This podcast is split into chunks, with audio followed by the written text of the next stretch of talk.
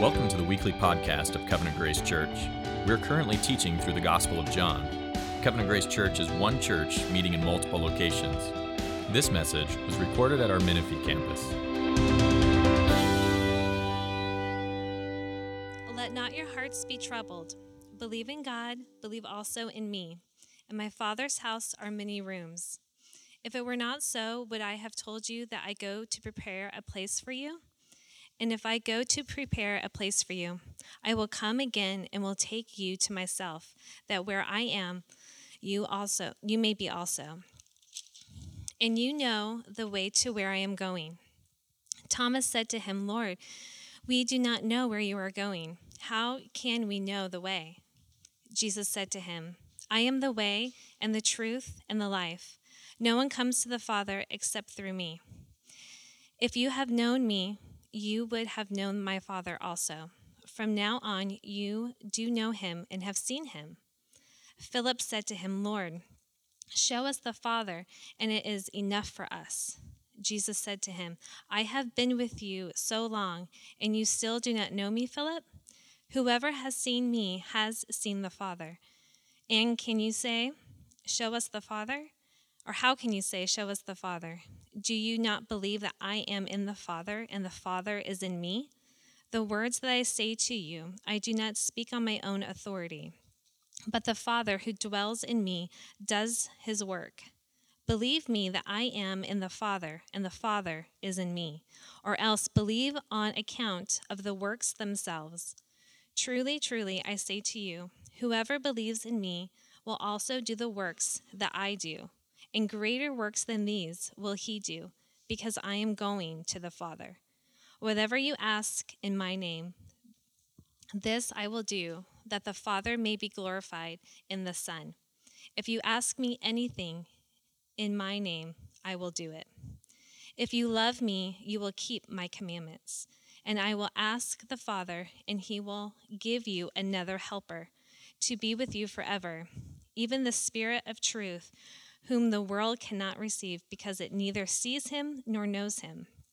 You know him, for he dwells with you and will be in you. I will not leave you as orphans, I will come to you. Yet a little while, and the world will see me no more, but you will see me. Because I live, you also will live. In that day, you will know that I am in my Father, and you in me, and I in you. Whoever has my commandments and keeps them, he it is who loves me, and he who loves me will be loved by my Father. And I will love him and manifest myself to him. Judas, not Iscariot, said to him, Lord, how is it that you will manifest yourself to us and not to the world? Jesus answered him, If anyone loves me, he will keep my word, and my Father will love him, and he will come to him and make our home with him. Whoever does not love me does not keep my words, and the word that you hear is not mine, but the Father's who sent me. That's the word of the Lord. And um, again, uh, uh, like I said, my name's Josh, and I am the uh, children's pastor here, children and family pastor here. And uh, a lot of you guys know me, and you know that I am a bit of a, a, science geek, I guess. And for those of you that don't know me, you're probably thinking, yeah, I can see that, right? Like, you just look at me, you're like, okay, I get it.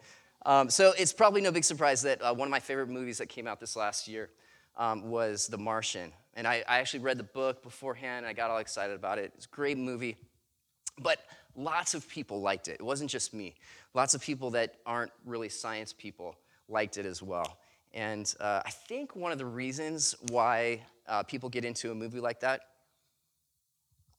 is we can definitely identify with the main character, right? So he is stranded, he's lost on Mars with really no help of rescue.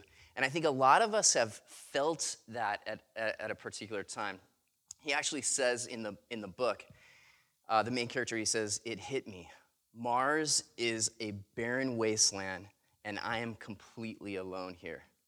I already knew that, of course, but there's a difference between knowing it and really experiencing it. All around me, there was nothing but dust, rocks, and endless empty desert in all directions. Have you felt that? I mean, you kind of feel that today because it's so hot outside, right? But but beyond that, have you feel that? Have you felt that uh, that that um, that desperation that comes from either fearing being lost, being abandoned, or for some of us, we've been there before. And we all know that the worst thing that could happen in our own lives is for us to be abandoned by people that we love uh, the most. And I think that fear hits us all through our lives. So we first feel it when we're young, right? When we're kids, and um, we get lost at a crowded amusement park or at the mall, and we look up and mom and dad are gone. You know, we look around at all our friends and we, we feel that fear of not fitting in. We feel it during adulthood when, uh, early adulthood, when all of our friends start getting married and we think, will I ever um, find anybody or am I destined to spend my life alone? And we feel, feel it later in life when our kids start leaving home to start their own families and their own lives apart from us. And then there comes a time where we get older and our health and our friends' health starts failing. And um, people that are closest to us start passing on. And our lives are filled with this experience of what Mark Watney in The Martian said that life is a barren wasteland and I'm completely alone here. Don't we feel that? And Jesus' earliest followers in this passage felt that. They felt exactly that. So in John chapter 14, we find a group of disciples that have very troubled hearts.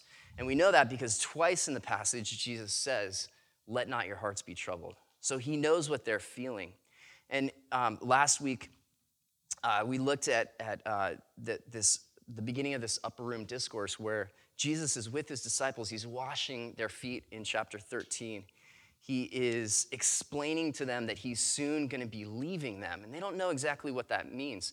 They don't know that just hours from now, he will be betrayed and he'll be executed. He tells them in uh, verse 33 of the last chapter that where he is going, they cannot come. And so these are dark times for Jesus and his disciples. Um, he tells them, again, though, in this passage, let not your hearts be troubled. And so, what we want to look at this morning is what are these reassurances that Jesus is giving his disciples in the midst of these dark times? What reassurance, what encouragement is he giving to their troubled souls? Because I think that that encouragement can encourage us this morning when we feel like we're abandoned or we feel that fear of being abandoned. Some of us even feel like we've been abandoned by God. And so this morning, we're just going to look at three ways that um, in this passage, from this passage, that Jesus brings comfort to troubled hearts.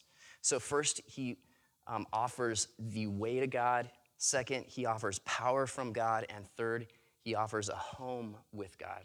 So, Jesus offers the way to God, power from God, and a home with God. And let me pray as we dig in. Father, thank you um, so much for bringing us here this morning, Lord. And we know that each of us has been brought here by you for a reason. Lord, and I pray that you would speak to us through your word, that you would speak to us through your son Jesus, that these words would be encouragement to troubled souls. We pray this in his name. Amen. All right, so take a look. First off, Jesus brings comfort by offering the way to God. So in this passage, we see that Jesus is not only a way to God, but he is the way to God. Take a look at verse 4. It says, and uh, Jesus says here, and you know the way to where I'm going. Thomas said to him, Lord, we do not know where you are going. How can we know the way? Jesus said to him, I am the way and the truth and the life. No one comes to the Father except through me. If you had known me, you would have known my Father also. From now on, you do know him and have seen him. And so, here in this passage, this is kind of a well known passage showing us that Jesus not only claims to be a way to God, he claims to be the way to God, right? The only way to God. And this is actually this is a tough truth for both us Christians and non-Christians to accept, isn't it? This is a tough truth. And and I get it. We like options. I like options, right? So I like the fact, I really like the fact that for lunch today, we can drive just two minutes down the road and there are hundreds and hundreds of menu options at dozens of different restaurants from food all around the world, and I can get pretty much whatever I want. So there are many ways to a full stomach, right? I like the fact that I like the fact that I can hop on uh, just about any freeway here in Southern California. I can hop on the 91, I can hop on the 60, I can hop on several other freeways, and I can end up in Los Angeles um, if I would want to, right? Um, I like that. I like having that option. So, why doesn't that work with God? Why aren't there many paths to God? Why would Jesus make such an exclusive claim right here, exclusive truth claim? And to say that there's only one way, doesn't that seem a little bit narrow or closed minded? Or even for some, you know, you're saying that other people's tightly held religious beliefs are wrong. Doesn't that border on bigotry? And I don't think so. It only does if you don't think about it too deeply, right? It only, it only make, that, that um, only seems narrow if you don't think about it too, too carefully. For those people who say all exclusive truth claims are untrue, they really haven't thought about what they're saying exactly, right? Think about that for just a second. Those who say all exclusive truth claims are untrue have not thought deeply about what they're saying. You can't say the only rule to following God is that there are no rules, because that's a rule itself, right? Or you can't say something like, the only path to God is that there are many paths to God. It's completely self contradictory, right? The fact of the matter is that all claims about truth are exclusive claims. You can't get around it, there's no way around it. So when Jesus tells us that there is only one way to God, that no one comes to the Father except through him, he is giving us an exclusive claim, but so is everybody else. And so we have to weigh, um, the, the, we have to, to weigh his claim on the basis of um, what he is actually saying here. And so remember what's going on here in the context, though, because I think it's really, really important. It's easy to pull this verse out of context. Jesus is not having just a theological discussion, trying to get into a deep theological discussion with his followers. What's going on here, right? He's trying to comfort them. He's not trying uh, just to make their heads hurt. He knows that their hearts hurt right now, and he's trying to provide them with um, some reasons why they can trust him. It's their darkest hour. We're just hours before the cross. And Jesus tells his disciples that he's going to be betrayed, that he'll be leaving them, and he tells um, them that he is the only way to God, and he wants to comfort them by telling them that. But how does this, how, how would that comfort them? How would that bring comfort? By him saying that he is the only way to God, that he is the only way to salvation. And I think it should be a great comfort. I want you to imagine for a second that you have a rare and incurable disease. And you're on your deathbed and as your heart is beating its last, a medical team rushes in with the only cure. They assure you that this is the only medicine, the only medication that is ever going to work. What do you do? Well, you don't accuse the doctors of being closed minded and narrow, right? It's definitely what you don't do. You actually have greater confidence in their work because they're coming in and they're saying, This is it. This is your only shot. And so, of course, you're going to accept it. Imagine that you're lost at sea in a powerful storm. And that last song, I loved it. It fit perfectly with, with this. And the waves are raging, all hope is lost. And just as you gasp for what is going to be your last breath, you see a lifeboat. You're going to grab onto that lifeboat without question because it's the only way that you're going to be saved. And this is what the gospel is like. And this is how Jesus is graciously telling us and his disciples right here don't waste your breath looking for salvation anywhere else. It's only found here. Grab hold of me. And so Jesus brings comfort by offering the way to God. And he can do that because he is God come to men. I want you to take a look at verse 8. In verse 8, Philip says, Philip said to him, Lord, show us the Father, and it is enough for us. And Jesus said to him, Have I been with you so long, and you still do not know me, Philip? Whoever has seen me has seen the Father. How can you say, Show us the Father? Do you not believe that I am in the Father and the Father is in me? The words that I say to you, I do not speak on my own authority, but the Father who dwells in me does his works. Believe me that I am in the Father and the Father is in me, or else believe on account of the works themselves.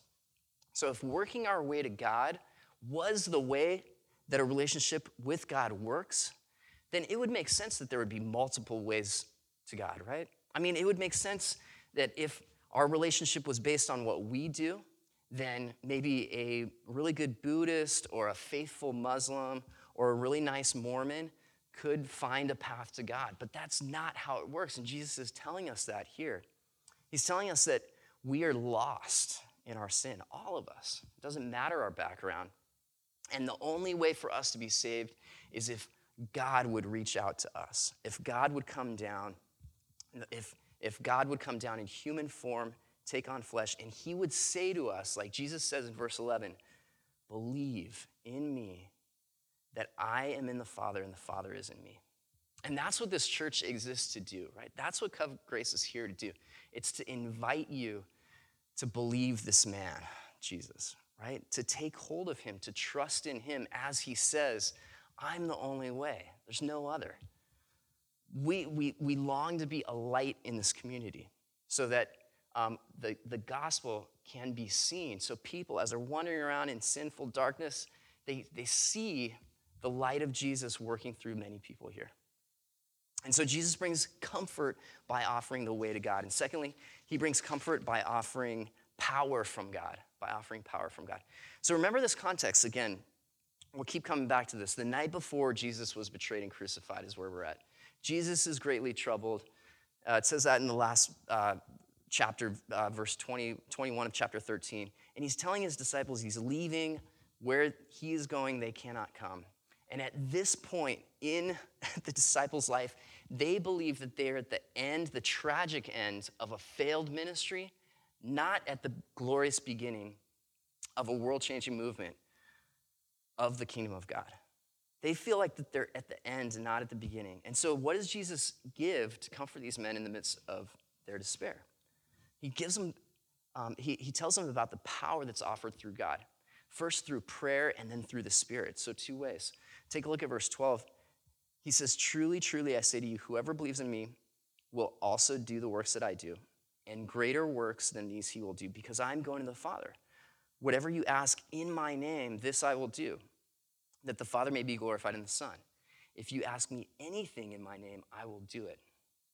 And I, I don't want to imagine for a second that any of us are stupid enough to believe that Jesus is saying right here that we can ask him anything and that he's just going to, like a genie, magically give us all of our wishes, right?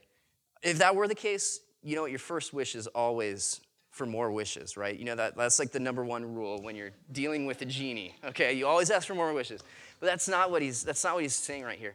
You know, and and we know that, and he actually qualifies. If you look, he qualifies his promise to act in response to pr- our prayer with that um, that that condition that we ask in his name. So that would be really important to figure out what, what he means by that, right? And at, at, a lot of times when we come to this and we read this passage, we think, great, we can have anything that we ask for, but we have to ask in his name.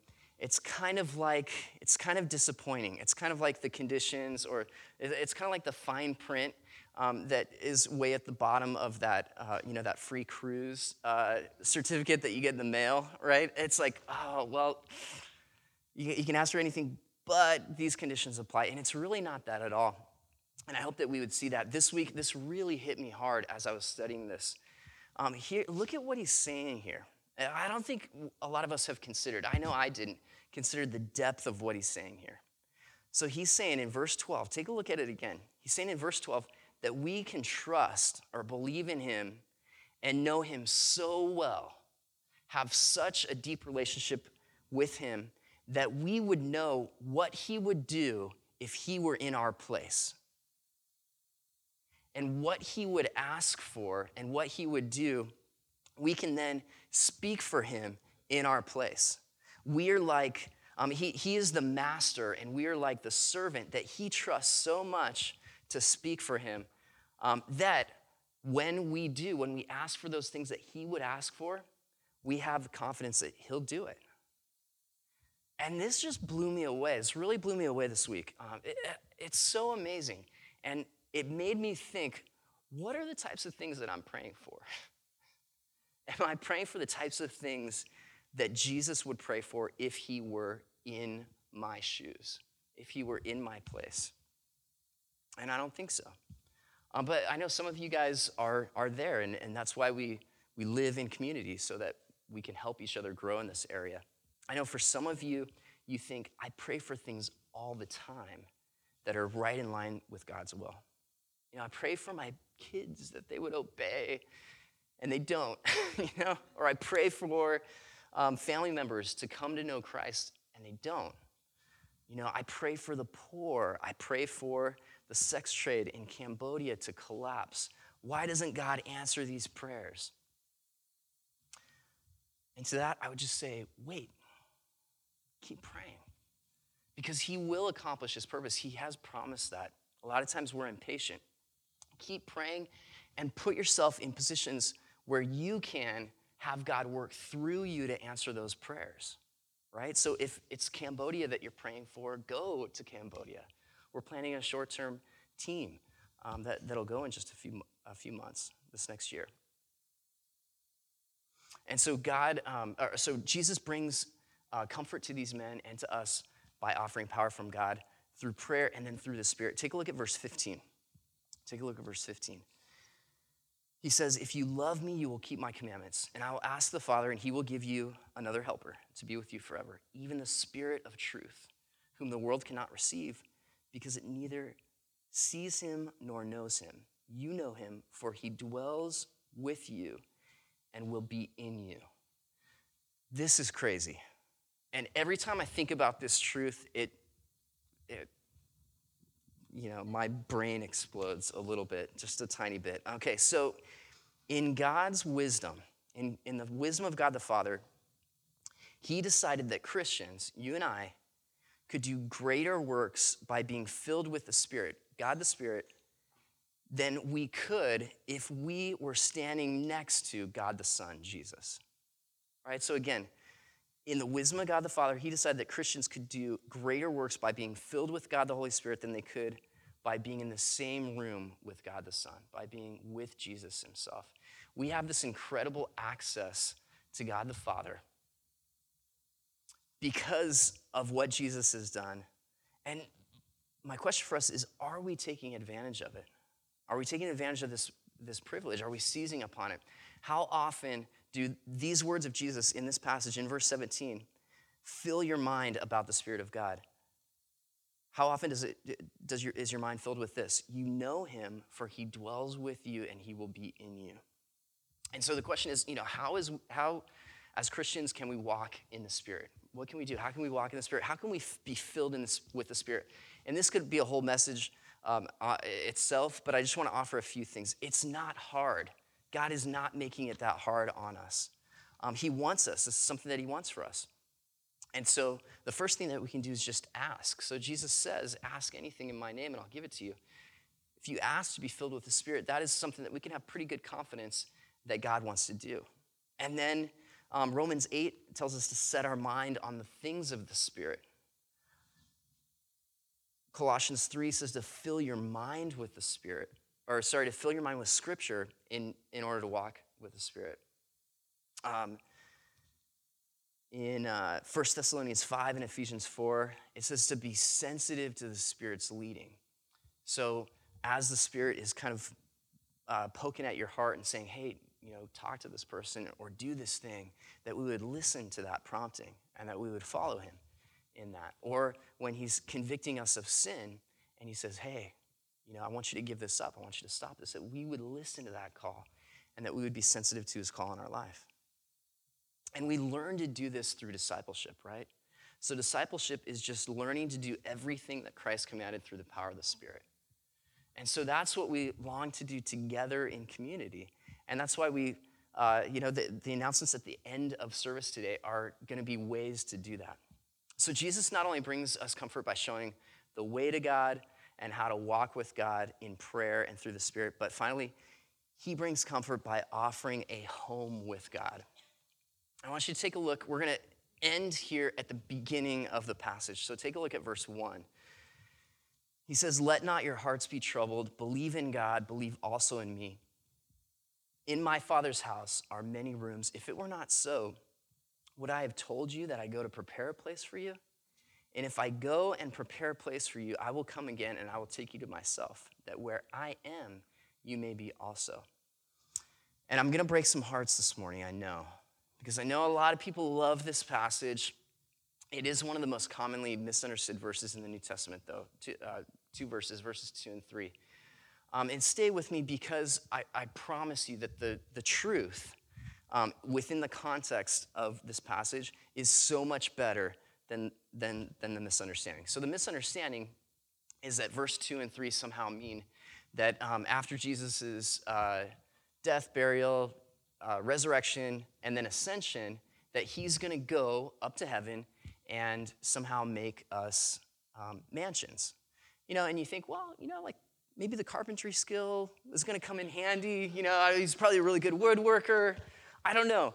Um, there's also the King James translation of this passage inserts the word mansion, um, which has kind of led to all kinds of like crazy um, thinking about like, oh, you know, who's going to get the biggest mansion out here? But we even sung in children's a couple weeks ago. there's this there's this children's song about like a big big house, and you can play football. And my son loves it. He absolutely loved it. But uh, this week studying this, I was just like, no, this in the context, this is not talking about talking about a home. So take a look. In the context, Jesus is not talking about preparing a place by going away to heaven. Not in this context. He does go to, he talks about those sorts of things in other passages, but not in this one. He, his going away is going away to the cross. And we see that in verse, uh, chapter 13, verse 36. If you take a look, uh, look back, just verse 36, it's a couple, um, you know, verses up from, from where we are. Simon Peter said to him, Lord, where are you going? And Jesus answered him, Where I am going, you cannot follow me now, but you will follow afterward.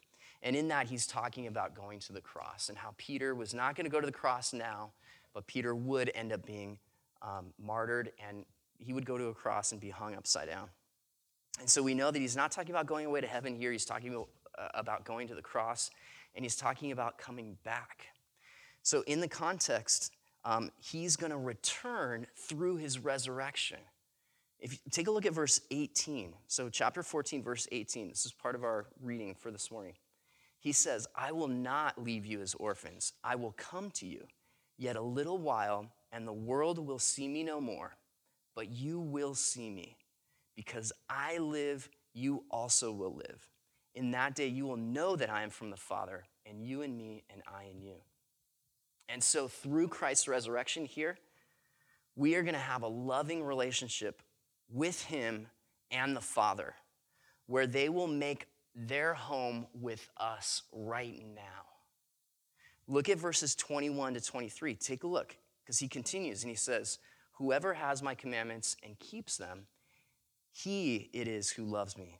And he who loves me will be loved by my Father, and I will love him and manifest myself to him. Judas, not Iscariot, said to him, Lord, how is it that you will manifest yourself to us and not to the world? Jesus answered him, If anyone loves me, he will keep my word, and my Father will love him, and we will come to him and make our home with him. That word home is the same word that's in verse 2, where Jesus goes and prepares a place or a home or a dwelling for us. That's what he's going to do. He's going to the cross in order to receive us home right now. And you can have that. I want you to listen to what um, one 19th century minister said about home. Okay, this is what he says about home. He says, Home is the one place in all the world where hearts are sure of each other. It's the place of confidence. It's the place where we tear off that mask of guarded and suspicious coldness which the world forces us to wear in self defense, and where we pour out the unreserved communications of full and confiding hearts. It's the spot where expressions of tenderness gush out without any sensation of awkwardness and without any dread of ridicule. This is the type of relationship with God that Christianity has to offer. It's the type of relationship where we are invited to take off the, this mask and come home. And this is the invitation this morning that Jesus is uh, inviting you. He's invi- it's an invitation to come home. He, is, he has prepared the way through the cross, through his death, through his resurrection, and you can come home right now. You can come home as we pray and as we take communion and as we sing these last two songs. You would just need to confess your sin to him, accept his life for yours, and enjoy your homecoming. And that's, that's it. And this is the type of relationship that we as Christians grow in through discipleship, through this process of discipleship. And discipleship is just learning to be at home with God. Um, it's us growing together in the experience of the reality of His presence. Um, and this is why this church exists. This is why we read scripture together. This is why we worship together on Sunday mornings. This is why we pray together. This is why we meet during the week for meals and we and small groups. And this is why we share the gospel together with one another. It's why we laugh together. It's why we weep together. We are learning to live in the reality of the presence of a God who has made his home with us through Jesus. And this is why we uh, take communion together too. And uh, the disciples here in this in our passage, they knew that fear of being abandoned. And many of us know that fear too. Many of us have been abandoned in our lives. Many of us have felt like life is just a barren wasteland and I'm completely alone here. But I'll tell you, nobody knows abandonment more than Jesus himself. At the cross, Jesus felt the weight of eternal abandonment that was meant for you and me. And it was way worse than we can imagine. So much worse. Listen to how one pastor describes the weight of Christ's abandonment for us on the cross. He says, If after service some Sunday morning, one of the members of the church comes up to me and says, I never want to see you or talk to you again, I'll feel pretty bad. But if today my wife comes to me and says, I never want to see you or talk to you again, that's a lot worse. The longer the love, the deeper the love, the greater the torment of its loss. But Christ's forsakenness, this loss, which was between the Father and the Son, who had loved each other from all eternity, Jesus, the maker of this world, was being unmade. Why? Jesus was experiencing Judgment Day. When he cried out, My God, my God, why have you forsaken me? It wasn't a rhetorical question. The answer to that is for you and for me and for us. Jesus was forsaken by God so that we would never have to be. The judgment that should have fallen on us fell on Jesus instead.